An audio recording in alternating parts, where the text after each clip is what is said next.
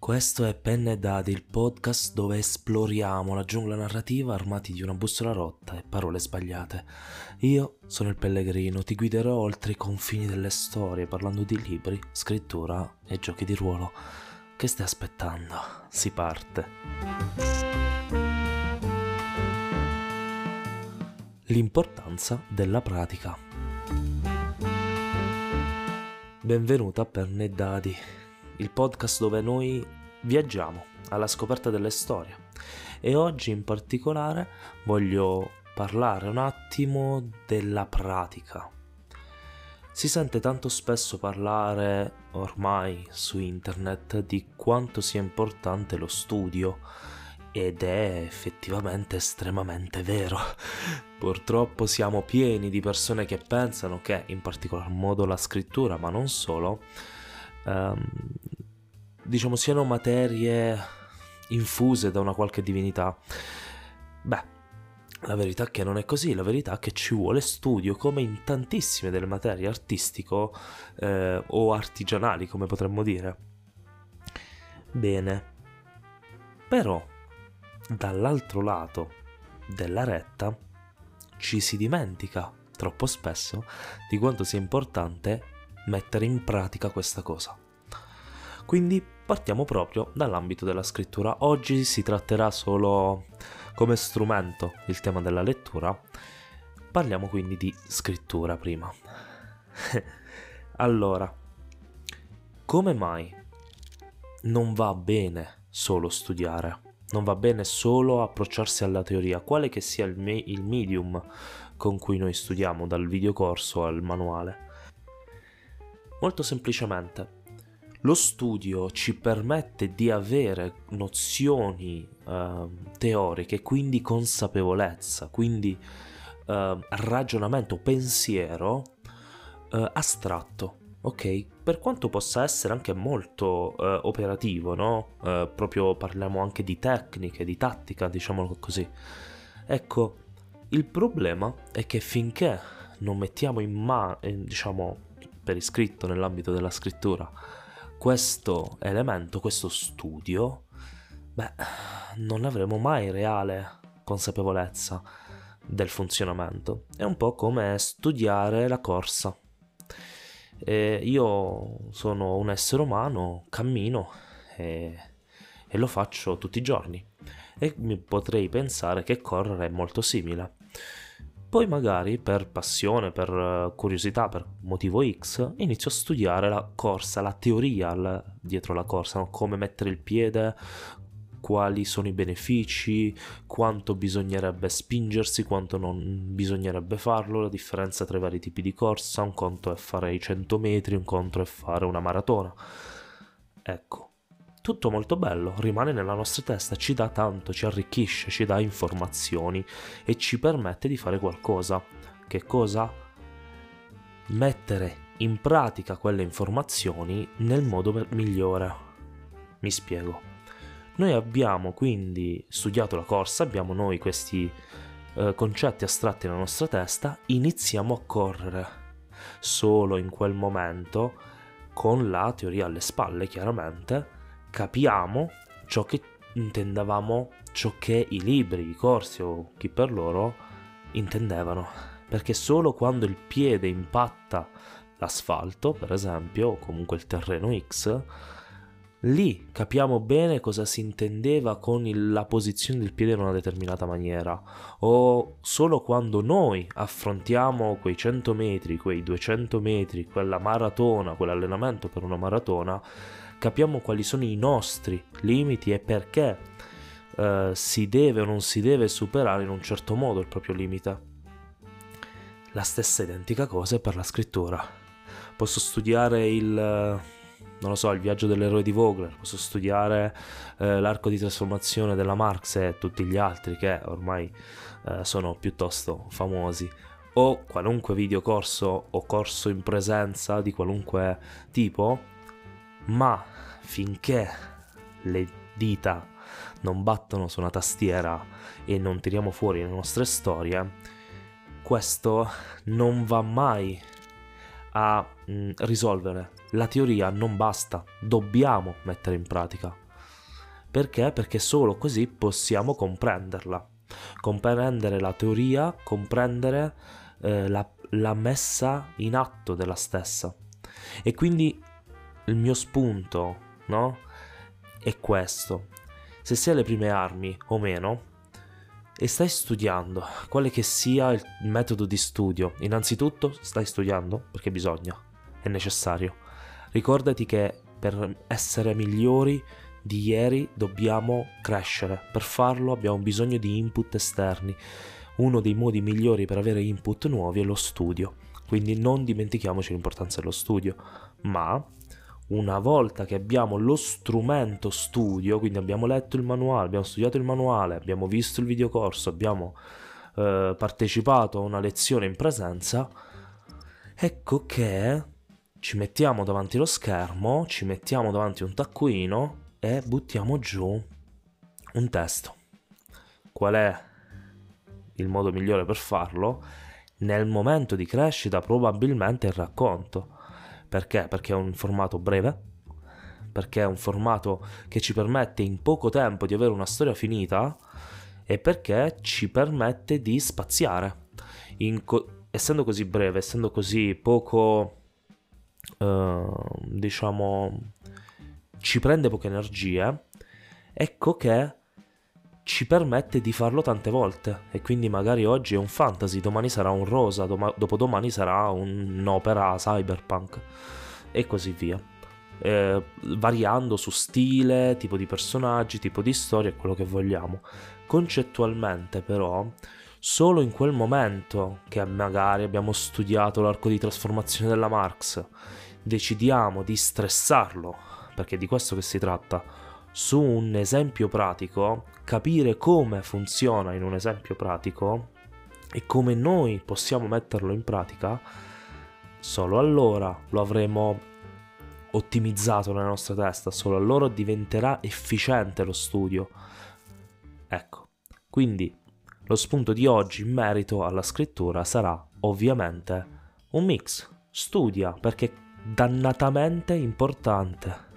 Ricordatelo, non esiste in nessun modo un'uscita zona conf- dalla zona di comfort migliore, la scoperta di un viaggio nuovo senza una minima preparazione. Perché? Perché buttarsi alla cieca, certo, potrebbe darti delle informazioni, informazioni che saprai leggere solo a metà perché non hai le basi teoriche per leggerle, e soprattutto informazioni che possono anche farti del male perché non sei preparato, non sei pronta ad affrontarlo. Ecco, questo è il senso. Studia perché è importante, perché ti dà le basi, perché ti permette di creare un pensiero critico su quello che stai facendo, ma non fermarti al dannato studio. E lo dice uno che lo ha fatto per tanti anni e questa cosa me la porto ancora dietro. Non fare il mio stesso errore. Bene, oltre questo parliamo anche di gioco di ruolo. Ti chiederai come sia possibile applicare questo tema al gioco di ruolo. Beh, in primis, eh, molto, molto semplicemente, non comprare manuali che poi non giochi. o quantomeno non leggi. Allora, facendo un passo indietro e parlando in modo molto serio, il concetto di base nel mondo del gioco di ruolo in questo senso è molto variabile, molto dipendente in base allo scopo. Chiaramente se è solo ed esclusivamente perché voglio giocare di ruolo, beh, allora lì il problema sussiste poco. Perché mh, mm, faccio quello che mi pare di base, no? È una mia scelta personale, eh, magari ci sono giocatori che portano l'esempio più ovviamente famoso D&D per centinaia di sessioni, cioè parliamo veramente di campagne che vanno avanti da 30 anni e sono felici così e va benissimo e questo non è un problema. Ma eh, quando lo, lo scopo personale è di crescita insieme al mondo del gioco di ruolo, di scoperta, di studio in un certo senso, ecco che la bilancia va riequilibrata. In primis, come già detto, compra manuali che sei disposto a quantomeno a studiare. Perché? Perché magari non hai il tempo nel breve periodo di giocarli, però sei disposto a studiarli in modo che hai degli, dei nuovi strumenti eh, da poter portare in un gioco che invece porti spesso. Faccio un esempio molto storico, ecco. Vampiri è stato uno dei primi giochi grossi a mettere in campo le meccaniche di sicurezza, meccaniche di sicurezza come X-Card, linee e veli e altre. Me- il concetto di sicurezza al tavolo fondamentalmente permette di giocare in tranquillità in qualunque situazione, anche se si stanno portando temi molto difficili, seri, importanti, potenzialmente traumatici. La sicurezza permette al singolo giocatore o master di dire ok questa cosa togliamola dal tavolo, questa cosa io non la voglio vedere, questa cosa per me deve essere solo accennata, non ci dobbiamo entrare in profondità. E questo permette di rimanere sensibili ma ehm, divertirsi senza essere toccati in un trascorso magari privato, no? Poi delle meccaniche di sicurezza si parlerà molto eh, in profondità in altri episodi, però il concetto qual è in questo esempio? Che Vampiri primi, è stato tra i primi grandi giochi a portarlo, questo tema, perché è un gioco politico della bestia, tu giochi dei vampiri, quindi c'è tutto un sistema di sangue in un certo senso e quindi eh, una molto, molto possibile eh, situazione mh, mm, eh, traumatica al tavolo. E quindi c'era bisogno della sicurezza. Ecco, da quello molti giocatori hanno deciso di estrapolare il concetto di meccanica di sicurezza e portarlo in altri giochi. Questo è l'esempio pratico di studio, in un certo senso, di un manuale differente, che però ci permette di portare qualcosa di nuovo nelle nostre sessioni. Questo è un primissimo esempio, ma ovviamente vale per tanti tipi. Uno mh, mm, delle cose che io preferisco come giocatore di, nu- di ruolo è vedere, scoprire giochi nuovi. Per esempio, ho appena scoperto da dei creator che seguo, eh, in particolare Anna Schilierò, eh, conosciuta come Annetta, una illustratrice, ho appena scoperto che insieme ad altri personaggi hanno creato un gioco di ruolo, stanno creando un gioco di ruolo e che mh, mm, ancora è, è pronto, sta ancora in playtest. Si chiama Arcana Champions of Tarots ha un sistema basato sui tarocchi e il lancio di moneta, quindi un sistema molto peculiare. Um, non per entrare nel merito del gioco, anche perché ho visto poche sessioni, quelle che ci sono online, ma mi ha affascinato tantissimo. Sono sicuro che nel momento in cui uscirà, probabilmente in Kickstarter, uh, lo prenderò, sicuro. Ok? Perché è molto interessante, perché non ho ancora giocato a un gioco di ruolo che per esempio usa la moneta eh, ho giocato a Sinerequie che usa dei, tarocchi per una parte del suo sistema, ma non mi ha dato la soddisfazione. Per come ho visto giocare Arcana, invece, Akot, ehm, mi, ho visto un sistema di tarocchi eh, con i tarocchi utilizzato in maniera molto creativa che mi piace tantissimo e per puro caso matcha molto con il mio eh, stile di gioco, un stile più improvvisatore che eh, preparatore. Bene, scoprire questo gioco mi ha messo in moto diverse, eh, diverse rotelle. Eh, per esempio, in Arcana il suo quick start ce lo spiega, ma ce lo spiegano anche i, i ragazzi del team in varie live. Eh, una delle due metodologie di eh, lavoro prevede la creazione allo, al tavolo da gioco contemporanea di mondo, di personaggi e di, di storia. Tutto basato sull'estrazione dei tarocchi. Ok? E nel farlo i tarocchi creano dei paletti narrativi, e non solo meccanici potremmo dire, anche se è difficile parlare di meccanica in un gioco come questo, è molto molto narrativo. Quindi, dicevo, i tarocchi creano questi paletti che però danno delle, degli spunti narrativi. E quindi i personaggi ma anche il game master che in questo caso ehm, si chiama cartomante eh, sì sono andato a controllare perché boh, la mia memoria non funziona così tanto.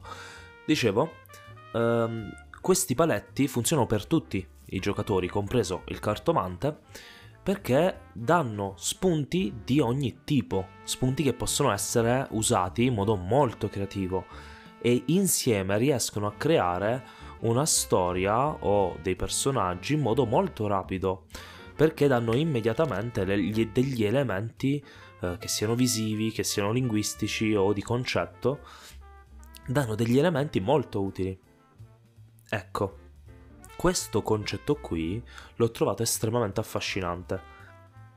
Chiaramente vorrei portarlo in altre sessioni. Nel mio caso, io sono un amante del, dei formati brevi come giocatore, quindi one shot, b shot e piccole avventure.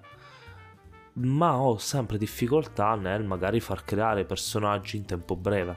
Mi piace il concetto di creazione condivisa dei personaggi e una cosa che vorrei provare a fare è farli creare magari appunto con delle estrazioni, potrebbero essere di tarocchio di altre, di altre situazioni, mi voglio ingegnare per sistemarli, ma mi ha messo in moto il cervello. Per questo la lettura di un nuovo manuale, in questo caso di un quick start, visto che non esiste ancora il manuale, um, la lettura di, di un nuovo manuale ti permette di prendere spunto, ancora di più giocare quel nuovo manuale, quel nuovo eh, gioco. Perché? Perché poi lo, lo vivi nel pratico. Ecco, il GDR, a differenza della scrittura, è spesso un'attività molto pratica e poco teorica, poco studiata, mettiamolo in questo senso un po' banalotto quando inserisci entrambe le situazioni, quindi lo studio, nel mio caso attraverso tanti content creator che parlano e approfondiscono astrattamente di concetto il mondo del gioco di ruolo, eh, per giocatori, non parliamo di game design, eh, ancora di più, ecco, eh, prendere quelle informazioni è estremamente utile sia da appunto content creator, quindi studio vero e proprio, diciamolo in questo senso, sia da eh, nuovi giochi. Quindi imparare a studiare nuovi giochi per permettere a noi stessi di estrapolare nuove informazioni, nuovi elementi e portarli nel nostro, nella nostra pratica di gioco quotidiana o eh, alla regolarità di ognuno. Bene, sono arrivato alla fine, questa volta mi sono mantenuto più, eh, più breve ma spero soprattutto di averti fatto um, nascere una riflessione, di averti fatto scoprire ACOT, quindi Arcana Champions of Tarots, mannaggia all'inglese, eh, ma anche di averti fatto scoprire un nuovo punto di vista. Riassumendo, abbiamo visto come nella scrittura è importantissimo studiare, ma è altrettanto importante mettere in pratica lo studio attraverso storie più o meno brevi perché così e solo così possiamo eh, comprenderle davvero, comprendere davvero quegli elementi astratti, comprendere davvero ehm, la teoria e come usarla per portare le nostre storie al pubblico, ai lettori e fargliele amare. Mentre nel mondo del gioco di ruolo abbiamo scoperto come eh, studiare nuovi giochi, ancora di più provarli, ma anche eh, ascoltare mh, mm, creator, per esempio, che ci permettono di fare un pensiero astratto nella teoria del gioco di ruolo, ovviamente in ambito di giocatori, non di game design. Ecco, abbiamo scoperto come questi elementi possono essere utilizzati nelle nostre pratiche quotidiane, come questo ci può aiutare nello, nel mettere in campo situazioni più interessanti, eh, diverse dal solito che ci permette di crescere perché alla fine giocando noi stiamo vivendo una storia quale che sia il nostro ruolo in essa e quindi quando viviamo una storia viviamo anche delle esperienze nuove e dei cambiamenti interni come persone e questa la grande e straordinaria eh, grandezza, scusa la ripetizione, del gioco di ruolo. Bene, come al solito, la puntata finisce qui. Quello che ti voglio chiedere è semplicemente se ti è piaciuta condividila con qualcuno a cui pensi possa essere utile.